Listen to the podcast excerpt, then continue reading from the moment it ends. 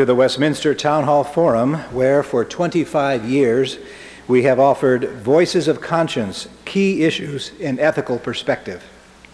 My name is Tim Hart Andersen. I'm the senior minister at Westminster Presbyterian Church, located on Nicollet Mall in beautiful downtown Minneapolis, and moderator of today's forum. We invite those of you listening on Minnesota Public Radio to visit us in person. All forums are free and open to the public. Information on the forum can be found online at ewestminster.org. We would like to welcome to our audience in the sanctuary today students from the Hill School in Wayzata, from Southwest High School in Minneapolis, and Perpich Center for Arts Education in Minneapolis. How about these students making themselves known to the radio audience? Little noise.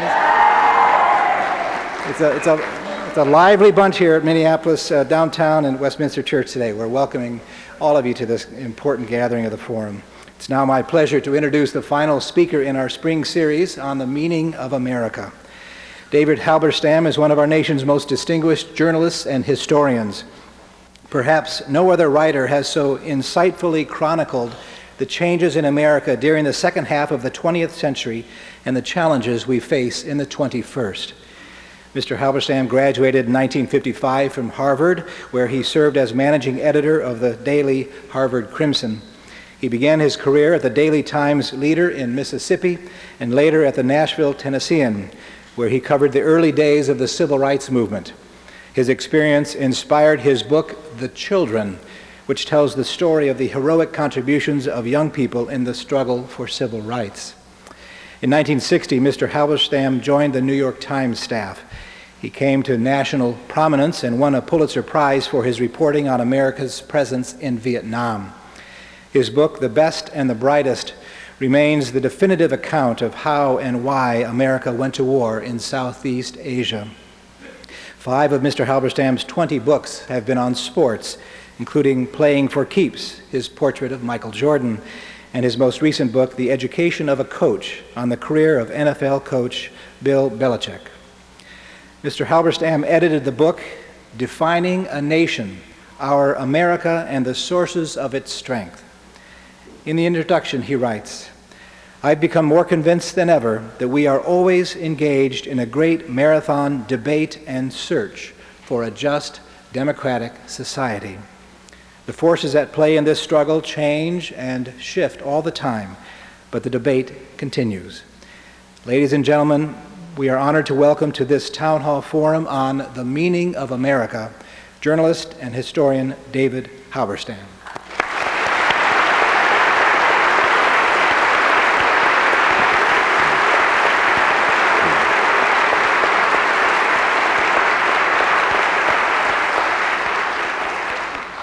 For those high school students up in the balcony, I just want you to know that I wasn't always this old. Um, I went back to my 50th college reunion a year ago, and I marked the occasion by pondering the vast social, political, economic change in America. In those years since I entered college in 1951, we were a radio not a television generation, and I still know which radio shows preceded which on Sunday night. By the way, in case you've forgotten, the great Gildersleeve came right before Jack Benny. Uh, I know the words to the Tom Mix Ralston song, the words to the Hudson High fight song of Jack Armstrong, the All American Boy, largely because I was not an All American boy, and I know the words to the Chiquita Banana song, and I will mercifully not sing them to you today. Radio was a slower, more languid means of communication than television, which came after it. Television demands footage and action and violence. Radio was uh, the better carrier for baseball with its slower rhythms. Television likes football because it is more violent. We are probably those of us formed by radio, a stodgier generation, not as given to change or fad as those who came after us. We still favor the tweeds and blazers of our youth. It was a simpler America. We predated the dramatic change uh, caused by uh, the sexual revolution and the change in contraception which preceded it. It was probably the last generation where young people did not live together before getting married. By the time I graduated from college and then also from high school, I did not know anyone whose parents had been divorced nor anyone who used drugs. We were criminally square. It um, was an America of much lower expectations. No one talked about a fast track or disposable income. The young were not seen as an enviable commercial market. Our children were not bombarded with commercial messages by companies wanting them to become lifetime customers. When young men graduated and took a job, they often believed that they would work for that company for the rest of their lives. It was very much a white male society, much, much more so than today. I was with this, in the city room uh, last night of the Star Tribune, and the thing that struck me was in that room of about 100 young people where I spoke very casually, half of them were women. By the way, the men sat on one side of the divide and the women on the other. Jackie Robinson had just joined the Dodgers two years earlier, and sports, like almost everything else, was a white enclave. It was still a one income middle class. The young women of our generation went off to college with us, got better marks, and then married us and were supposed to have children, and then drove the family station wagon. That has changed dramatically and changed in the lifetime of many of the women of that generation. It is hard to imagine a country and a culture changing so dramatically in a person's lifetime as America changed in ours. When I entered college, there were 140 million of us. Now we are close to 300 million, more driven, more diverse, more complex. The Dow the year I entered college was 250. Yes, 250. There were, I wrote in one article, two computers in the country. I got a very angry letter back from someone who said there were four. We have four in our family. It was an America still coming of age, just beginning to feel its independence, its muscle, still debating whether it would go from the innate isolation of the past, protected as we were by those two great oceans, to a new internationalism. There was still a presumption, not to last very much longer, that whatever it was, the British did it better, and we had better learn from them, that they had better diplomats, better army officers, better universities, better newspapers, and better accents. At Harvard, the sense, the nascent, the nascent sense of an America feeling its muscle was palpable, and in the government department of Harvard in those days when I was an undergraduate were these men about to make their careers. Kissinger Henry, Bundy MacGeorge, Brzezinski Zbigniew, and Schlesinger James, all young teaching fellow. There was a lot of heat coming out of that department in those days. Now we are a hyperpower, so powerful, our weaponry so great that we need no allies. Others, we can get others to join us for psychological reasons, but we always like a flag or two along, but we believe, at least in this administration, we can go it alone. We are also, I think, and there's no empirical evidence on this, but I'm sure I'm right because I see the evidence around me in the two islands in which I reside, Manhattan and Nantucket, um, that we are dramatically more materialistic than we were. That all those years, a half century of being bombarded by those television messages, have done their work. We define ourselves by uh, much more by what we own and what we do that is material than our parents and our grandparents did. It is the nature of our culture. It is not necessarily the most attractive part of it. So, where are we today? Um, a few years ago, just before the start of the millennium, I gave a series of lectures about where America was and the main forces changing it and challenging it. And the most important at the time, of course, was the end of the Cold War and the belief that much of the newly liberated energy, financial resource could be used for domestic purposes. I think in that heady, indeed almost euphoric atmosphere, we, were all, we all underestimated the new forces that would be in play as so many forces repressed on both sides of the Cold War were unleashed. The rise of both nationalism and tribalism throughout the world, the fragmenting, for example, of what was Yugoslavia into violent tribal struggles and genocidal ones, is a classic example of it. I spoke in those lectures of any number of new domestic forces. The change from when I was in college from a one income middle class to something with both pluses and minuses, the two income middle class with both parents working ever harder and having less time for their children, people working harder and harder just to stay where they were in the middle class and hoping to be able to afford soaring college tuition costs. I mentioned one of the most profound changes in our lifetime the change in the nature of work, from work when I was young, driven by blue collar muscularity without muscle, to work driven by education without muscle. Thus, a workplace where a 115 pound woman with a college degree is more valuable than a 200 pound former high school football star who wants a job on the Ford line or the GM line except that those jobs are gone.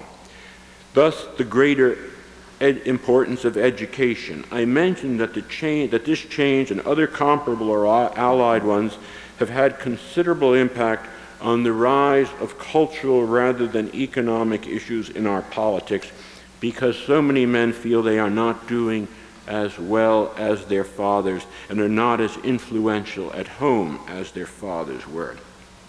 I do not think the social, cultural, economic, even psychological impact of that can be underestimated, and we are just at the beginning of it. It is, in fact, part of the dilemma of the modern Democratic Party that so many people feel economically vulnerable but resent what they see is the party's tilt to the feminists. You can unscramble that one on your own later. I spoke the coming, about the coming of a new non white America, very different from my childhood in the 30s and 40s, and the great new influx, influx of Hispanic Americans, not just in the South and Southwest, but throughout the entire country, and the potential rise once again of nativism, which is always out there, and I am not surprised by the current debate over immigration and who is allowed to stay in the country. By the way, if you want to come to New York and come to Manhattan and see it at work, I can just suggest that you go into any kitchen in New York or probably any city in America and ask to see a green card, and there'll be, um, it's, it's, if there was ever a don't ask, don't tell policy, it is there. I mentioned what I thought was our greatest strength as a society, in addition to our social fluidity, and that is our magnificent upper educational system. Not just Harvard, Yale, Princeton, Stanford, California, Chicago, but our great land grant colleges, the Big Ten schools, what we have right here. California as the nation of California, that part of Boston inside Route 28, which is the nation of Boston. And this allows us to be wonderfully resilient and regenerate as a society and to stay on the cutting edge scientifically and economically. We are, in that sense, a beacon to the rest of the world. We are not just an economic and military superpower, but most important of all, an educational superpower, something that allows us to renew our strength and our wealth again and again. And we dare, dare not lose it, and we dare not wage a war on science as we are doing these days.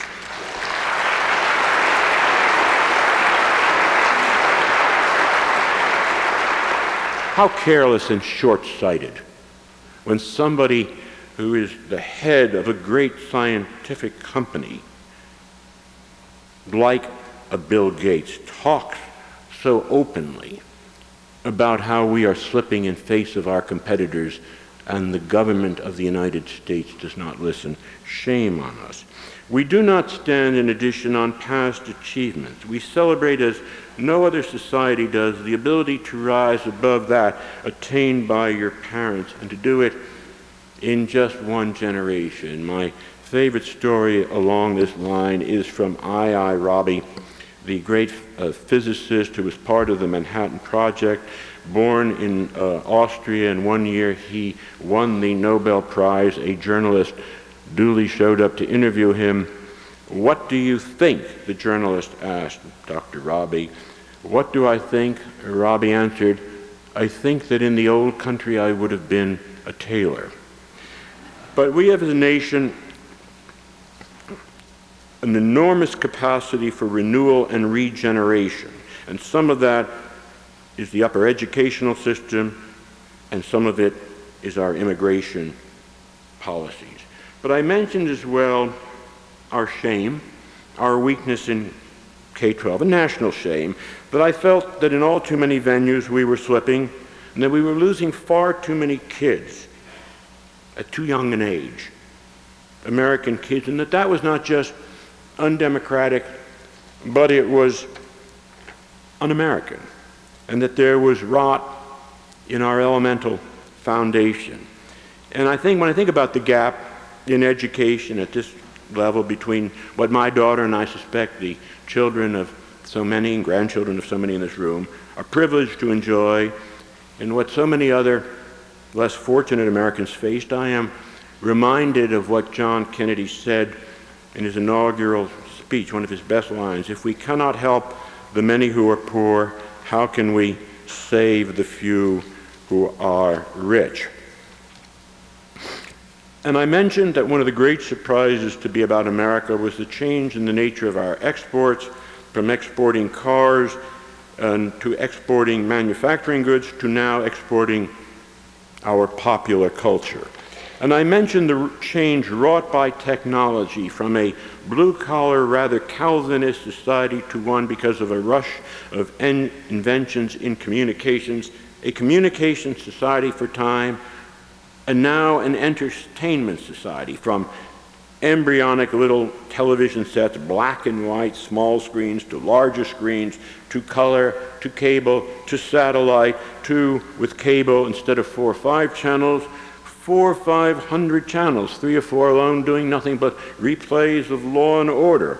In effect, a giant theater in our homes where, I mean, Sam, Sam Waterston's locking up someone even as we talk. Um, where we expect to be entertained instantly, every night, and where the great sin is not to get something wrong or to be in bad taste, but to be boring. And I mentioned how we are both addicted to it and on occasion resentful of it as well, and in how so many ways, some good, some bad, it changes our values. We might, however, ponder the increasing difficulty of making complicated political decisions in a society that increasingly wants more than anything else to be entertained. And as our attention span becomes briefer and briefer, we get our information and our political news in sound bites, and pretty soon we will think in sound bites if we are not careful. And finally, I mentioned the world of Islam aflame angry over its fall from centuries ago of greatness, explosive and dangerous, futile in many ways, uh, but with access to the most modern instruments of communications with which to fan its feelings of grievance. That, of course, is a terrifying combination. And I suggested that a critical part of our policy towards that part of the world was that we not not become the lightning rod for their anger, so much of it ill defined and poorly focused. I did not mention in those speeches terrorism, and like everyone else, I was behind the curve. And then came September 11th, and then the invasion of Iraq. I've got a limited amount of time, but I would like to talk to you about Iraq as I conclude today because I don't think the author of The Best and the Brightest can come here and not talk about it. Um, I was pessimistic before we invaded, and I am more pessimistic now. I never thought it would work. I came to my own adulthood in Vietnam. I had a bitter education there, like most reporters who went there, and most officers and, and infantrymen who went there. I was targeted by two presidents who were critical of my work. John Kennedy asked the publisher of the New York Times to transfer me to Paris or London, and Lyndon Johnson, taking time off from his very busy duties as President of the United States to double as Minister of Truth and Patriotism, called me and my young friend Neil Sheehan traitors to our country. So these are a few of the things I said before we invaded. First, that we were about to punch our fist into the largest hornet's nest in the world, and that the consequences would be vastly different from what we expected. They, the Iraqis, might hate Saddam Hussein, but for a variety of historical reasons, we would not be welcomed as liberators, especially for doing for them what they should have done for themselves. Um, it was I thought, given the already major commitment to a war against terrorism, a sidetrack and draining limited resource, likely to separate us from allies and potential friends in the area. It was, given the complexity of our relationships in the Middle East, the exact opposite of what we needed to be wise and patient and strong. We would, I thought, be doing the assorted terrorists in the area favor moving targets over there for them in their home area, stretching our logistics instead of theirs. I did not think we had made the case on weapons of mass destruction, nor come close to proving that Iraq was a primary supporter of bin Laden, one so theocratic, the other so secular. I believe that our leadership had gravely underestimated the capacity of the other side to resist once the first military phase was over. We would, with our great superior military technology, do that quite well. The race to Baghdad. But the second part would be about urban guerrilla warfare in terrain more favorable to them, their territory, their timetable, and I feared their ability to nick away at our kids, two or three a day. I thought we were utterly ill prepared for it and that that was likely be a bitter, draining stage two, and it is. Just the other day, writing some concluding parts of a book on the Korean War, one I'm finishing up, I wrote a few sentences about America and Vietnam as they faced each other in the spring of 1965 that I believe are applicable today in Iraq. America's strength, its military arsenal and weaponry, were highly visible on the eve of that. Its weaknesses below the surface. The Vietnamese weaknesses were very much on the surface, their strengths were beneath the surface. I feared that in an urban guerrilla war, we would be in a very dangerous deficit intelligence situation. They would, for obvious reasons, know where we were at all times, identified by our uniforms and skins, their own racial profiling, while we would not know who they were. That would put our young servicemen under unbearable pressure in situations which were beyond dangerous.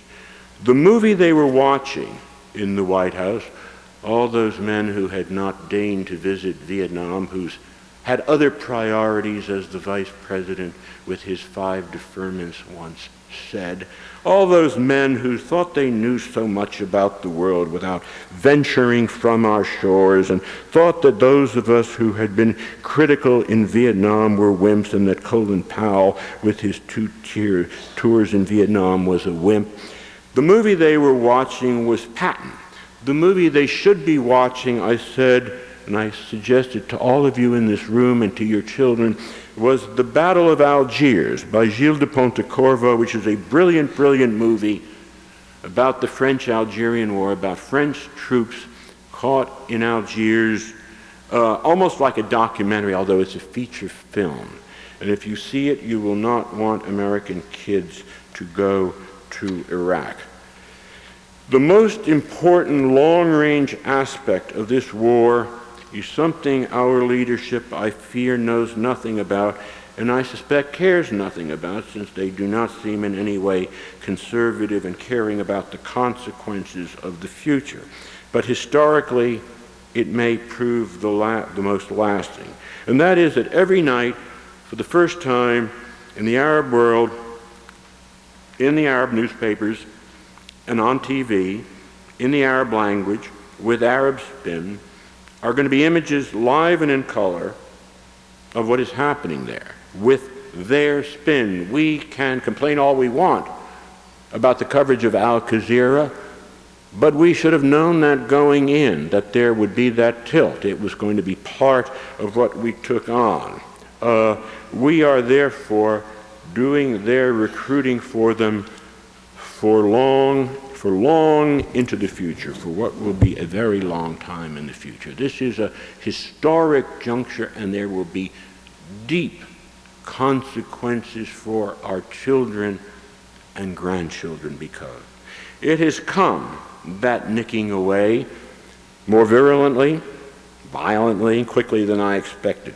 For all my pessimism, I am stunned, as I think are many Americans, on how quickly it has all unraveled. When I used to give this lecture over the last two years, I had to add that a great, great number of the senior military, two star, three star, and even four star, some still on active duty, some retired, agreed with me. Now I don't have to make that ad. They have spoken for themselves. There is no easy way out, no good or preferable situation or positive outcome. It doesn't work. It isn't going to work. We don't have anything that works for us on the ground. Our values do not, white Christian capitalism, do, the values which work so well in Europe at the end of 1945 in recreating that continent in the Marshall Plan, inapplicable here as they were inapplicable in Vietnam.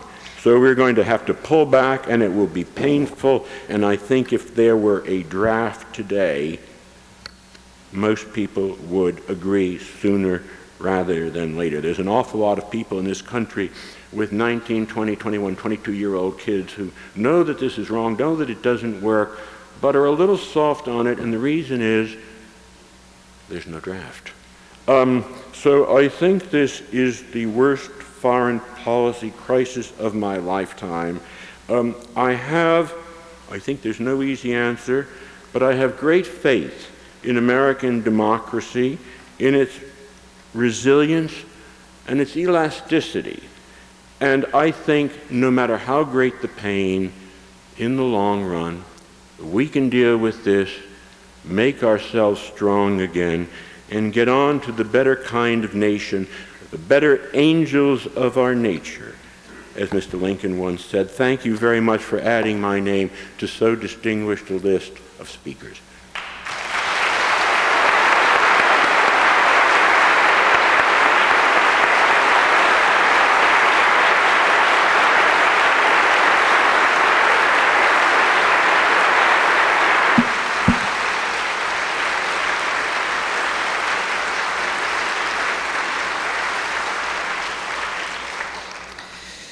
Thank you, David Halberstam. You are listening to the Westminster Town Hall Forum, originating from Westminster Presbyterian Church on Nicollet Mall in downtown Minneapolis. My name is Tim Hart Andersen. I'm the senior minister at Westminster Church and the moderator of today's forum. Our guest today is journalist and historian David Halberstam. While the ushers collect questions from the audience at Westminster, I would like to thank the Hoagnander and Baker Foundations, sponsors of today's forum, and all the organizations and individuals who support our mission to promote public discourse on the critical issues of our day. We invite you to join the Westminster Town Hall Forum in the fall for our series, America as Global Citizen. Further information will be available online at ewestminster.org.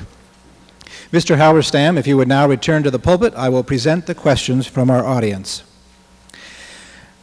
wonder if you might continue where largely where you left off in terms of the Vietnam War and the Iraq War, and perhaps uh, speculating into the future, if you would, about what impact this current war will have on us, on our self-understanding as a nation. Well, I think you ought to remember that in the year 2000, some 35 years after uh, John Kerry left Vietnam, a central issue in the debate between him and President Bush was their respective service or lack thereof, the medals of one in Vietnam. And if you calibrate time, it is like in 1952, Dwight Eisenhower debating Adlai Steven, and the central subject being what they did in World War I. It doesn't go away. So if we take Vietnam and the lingering resentments and divisions which have been seized on, I think, by people who don't care very much about Vietnam, we have to understand that there will be a lingering pain from this, that it won't go away, that it is not going to be successful, that there will be accusations, and the accusations will not necessarily be just ones. The people who um, have been right will somehow, as they were in Vietnam sometimes, attacked for having been right, for undermining the country and the flag.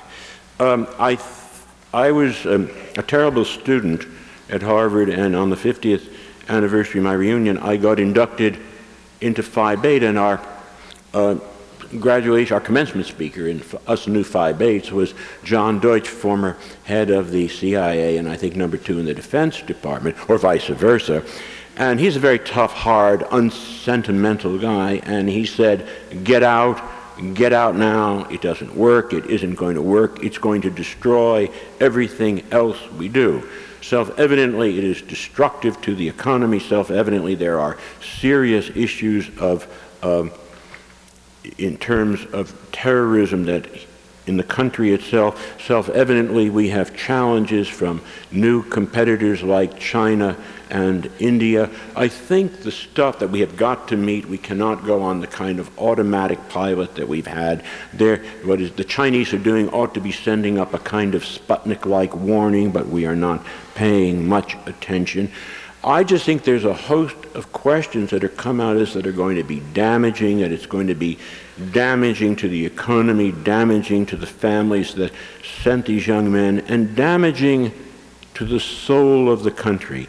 I had breakfast the other day with uh, uh, Chuck Hagel, the uh, senator from uh, Nebraska. I'd wanted to meet him for a long time. I, I, liked his internationalism. I liked that he'd been in Vietnam. We had corresponded a little. We'd met at a Kennedy a library a meeting on Vietnam, and we were finally able to get together. And I just liked everything about him. And I came back and told my wife how much I liked him, and she said, "Well."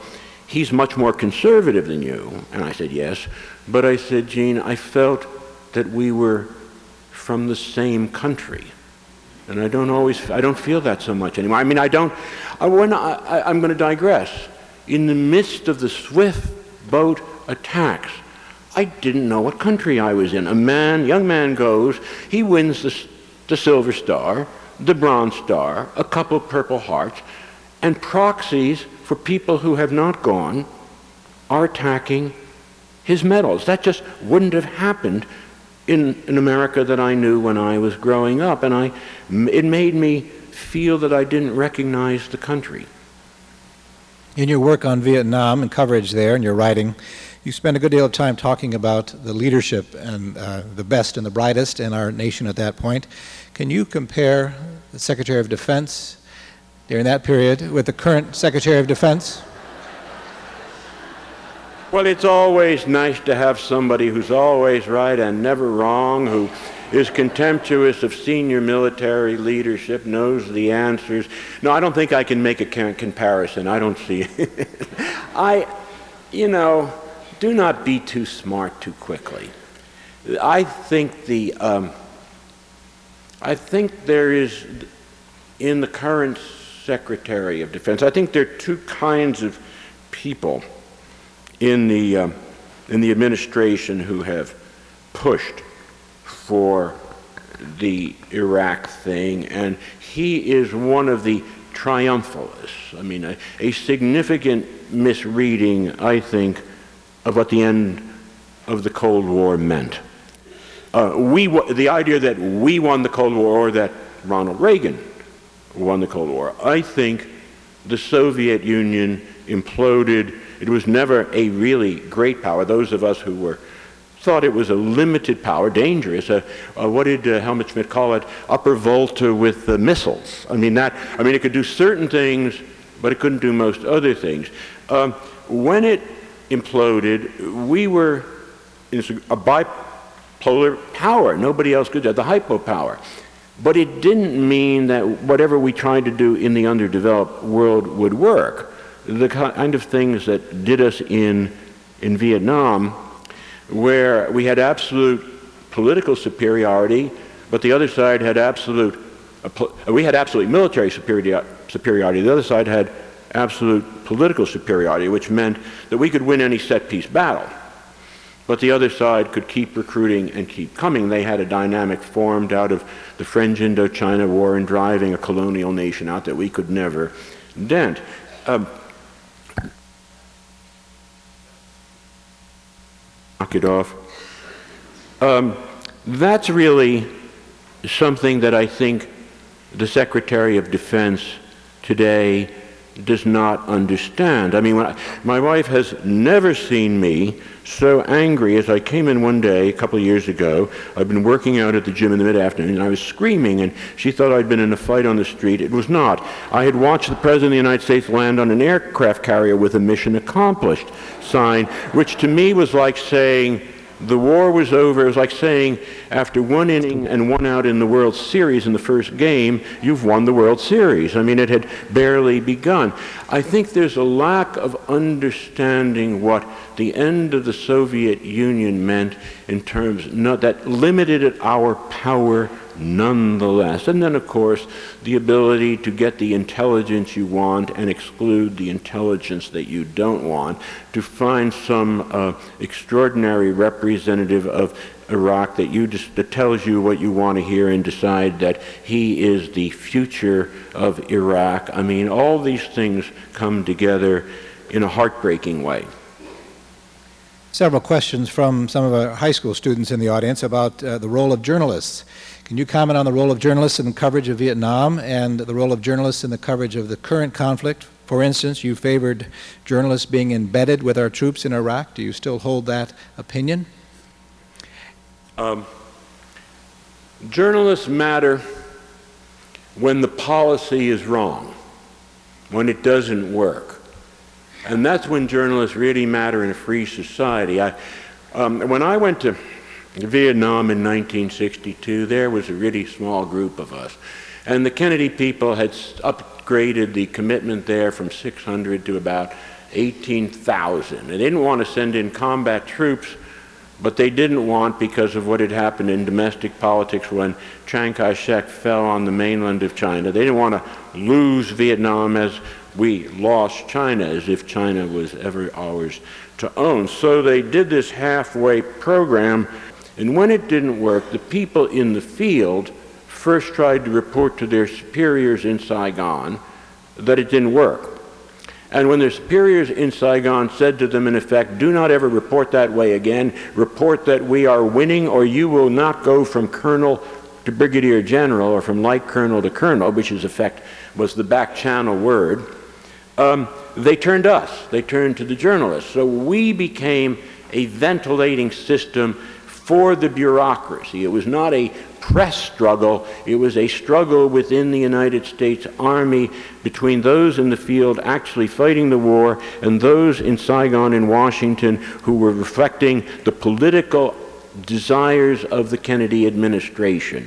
In effect, a bad policy. When the policy doesn't work, journalists become infinitely more important. I will quickly slip over to embedded journalists because I, I, I think that the mistake there is that somehow the journalists who were embedded were toadies, and I don't think that was ever fair. Uh, first off, we've had in, embedded journalists in all wars. Ernie Pyle, great Ernie Pyle, was in effect an embedded journalist. So one of my great colleagues in Vietnam, a wonderful young reporter named Jack Laurence, was embedded with Charlie Company for a time and was up in the Highlands and probably did the most poignant reporting on Americans in combat for CBS by dint of that. When I was young and in Vietnam, there were maybe six or seven of us, so you could go out on your own. In Iraq, there might now, because we're in a communications entertainment age, there might have been a thousand journalists showing up in regimental strength. So the Army legitimately and the Marines had a right to put on some controls. And I saw the embedding as part of it. And I didn't worry that everybody, all my liberals friends, oh God, the reporters are in the tank, they're going to be agents of the Pentagon. I didn't think so. I thought that, the first off, I thought that the race to Baghdad would work well and they would reflect that. Um, and then when once they got there, it would not work well. All the things that I've talked about today would take place. That it, you know that the other side would be playing on its its turf. And when that happened, because I'd been a young American in Vietnam, I had great faith that young American reporters talking to young American military men would trust each other, and each would tell the truth. And that has happened. The story about, oh, I think a year or so ago, a wonderful story in the Washington Post about, I think it was a young woman who was with a Marine outfit, which, and the young men in the particular platoon were very alienated and angry. And she was interviewing them, and they gave her, her their names and spoke caustically of what it was. And she said to them, was quoted in the story, are you really, aren't you afraid? Are you afraid? Are, why are you willing to use your names? And one of the young Marines said, well, what can they do? What can they do to me? Send me to Iraq? So I have great the, the real embedded people who I, uh, the people who, you, uh, who I think tilt too much to the government, in the way that embedded is implied in this, is, are the people who are rather senior in Washington, powerful and in the networks and in some of the news uh, rooms there, the bureaus there, who don't want to be out of step with the government. And I think that was true in Vietnam, and I think that that was true on the eve of Iraq. There wasn't enough ventilating of opinion. People like me, who were likely to be somewhat pessimistic, were not being put on nearly as much. Uh, that's always been true, and I believe that the extra leverage that the administration got because of September 11th, I think both the Democrats Democrats and the media were on their back part of their feet. They, they, they were really a sort of intimidated in that period right after September 11th, and I think the administration knew how to maximize the leverage that went with the intimidation. We have several questions about religious overtones of American culture and politics today. Would you care to comment on the role of religion in uh, the political landscape of America today, as particularly opposed to, say, uh, during the Vietnam years? Well, it's amazing how powerful and open the voices of religion have become and how there are morality checks on us, seemingly, as never before, and how those morality checks don't seem to make a difference between personal morality, which is always attractive, and political morality, that is, someone can obey all of the Ten Commandments but have a very bad political character. Uh, we have from the British notes on the meetings between Blair and the President of the United States, the President of the United States talking about how to provoke Saddam Hussein into an act of war so that we can strike at him. That's very troubling stuff in terms of political morality on the part of someone who, on the basis of the people in the fundamentalist movement, have no problem with his personal morality. I, I, it's so interesting to go back uh, almost half a century to think of 1960 when the young John Kennedy was uh, running and he was Catholic and he had a very good chance to be the first Catholic president and people were nervous that the Pope was in the trunk of his car and it, it, it's very, you might do well to take a look, read the transcript of the time when he spoke to the Houston ministers, a, a turning point in that campaign. He was quite brilliant. They were filled with all kinds of prejudices against him, and he spoke. It was, it was Kennedy at his absolute best. And it's as good a statement on politics and, religion, and, and uh, religion as we can have. I think, I love people who are religious. I think it makes people better. It makes this country better. I think that many Americans going out every day and on their own, helping neighbors and doing things, trying to make communities better. But I believe passionately that it is a private, private thing, and that the surfacing of this kind of religiosity as a political force is a very dangerous thing.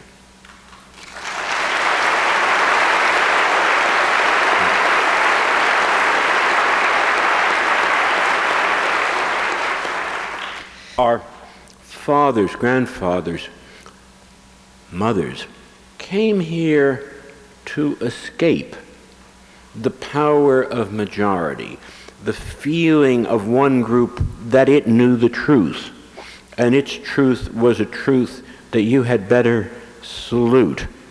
And what made America best at its strongest moments was the blending of these beliefs and truths and the respect that each group had for the other, and that you could go off and work and be part of a community even if you had different religious beliefs, which in the old country were the kind of beliefs that people went to war for. You admired the courage and the activism of young people during the civil rights movement. You published a book on the children of that era. What might the example of the young people of that time teach young people today?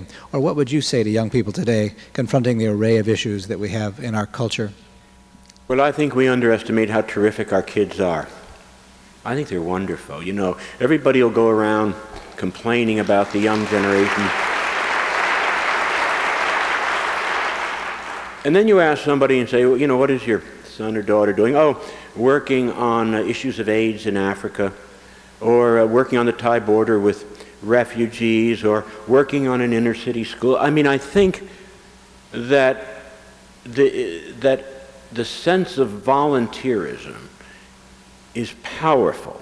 I think if we had, and I include the uh, Clinton administration in this as well, I think if there were leadership that encouraged it, I think if in something along the lines of the GI Bill, that young people, in addition to doing these things because they're right and doing it out of altruism, given the cost of education, if they served time in local police forces or did a certain kind of teaching or work in hospitals, got some um, credit for graduate school, it could be a smaller version of the GI Bill, which nothing has ever boosted the economy of this country like the GI Bill. We have never gotten back so much on so small an investment as the GI Bill, which is an exact kind of partnership of the government and the private sector that we should not lose sight of in a debate where it seems to be that you have to, if you are not all for the private sector, you are for undermining the energy of the country. But the small investment the belief in our own young men coming back from World War II exploded in the American economy, and there are many ways that we could do this again. Um, I, our daughter's 26, and she got out of college, and she went into a wonderful program called Teach for America and went to rural Mississippi. There is nothing she could do that would have made us so proud. And I think there are. I see that in her friends. I see that when I'm with people. I think there are, the young people are ahead of the people who run the country and have been for about 20 years.